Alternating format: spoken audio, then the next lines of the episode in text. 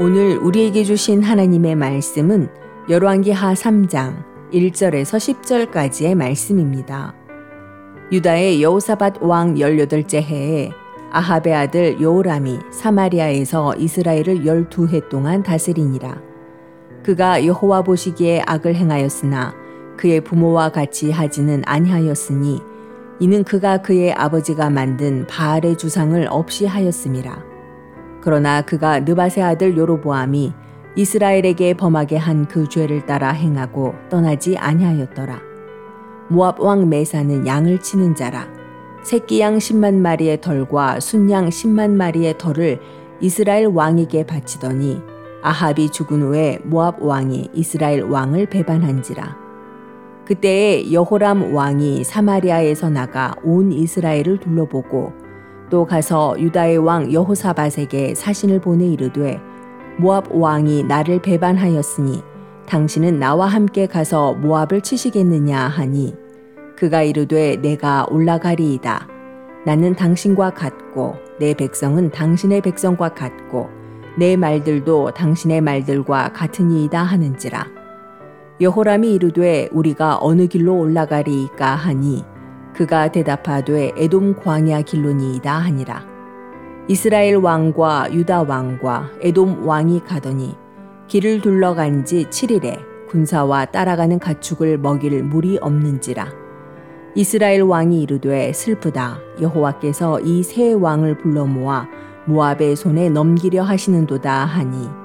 아멘.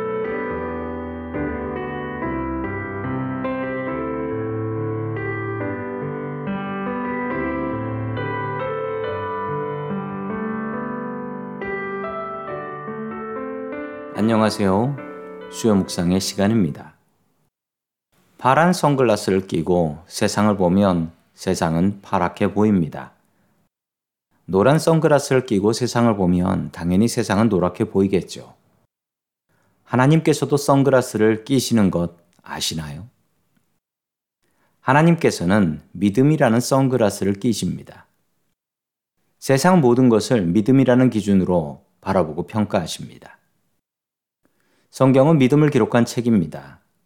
그리고 하나님께서는 사람의 성공과 실패를 오직 믿음이라는 기준으로만 평가하십니다. 오늘 말씀에 보면 북이스라엘의 여호람이라는 왕의 이야기가 나오지요. 그는 북이스라엘을 12년 동안 다스렸고 그의 아버지는 우상숭배의 대명사였던 아합 왕이었습니다. 2절에 보면 여호람에 대한 평가가 나옵니다. 왕을 무엇으로 평가할까요? 여호람 때 사람들이 잘 먹고 잘 살았다. 혹은 국력이 컸다, 작았다. 이런 것으로 평가할까요?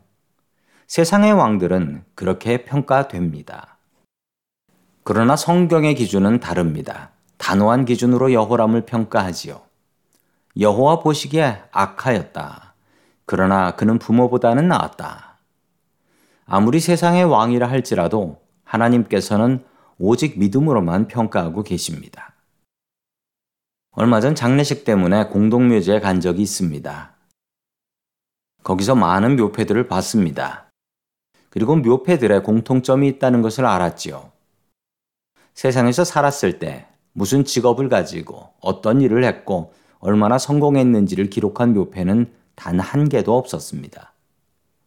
묘패에는 그분들의 종교, 직분, 성경 말씀, 가족들의 이름 이것이 전부였습니다.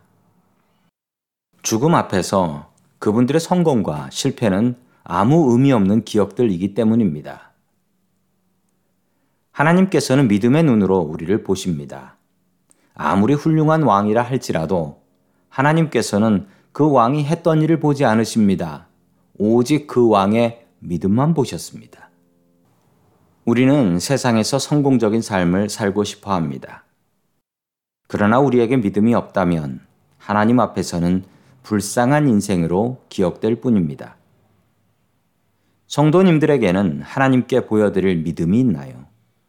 오직 믿음, 주님 앞에서 믿음으로 인정받는 믿음의 사람들 될 수 있기를 주님의 이름으로 간절히 축원합니다.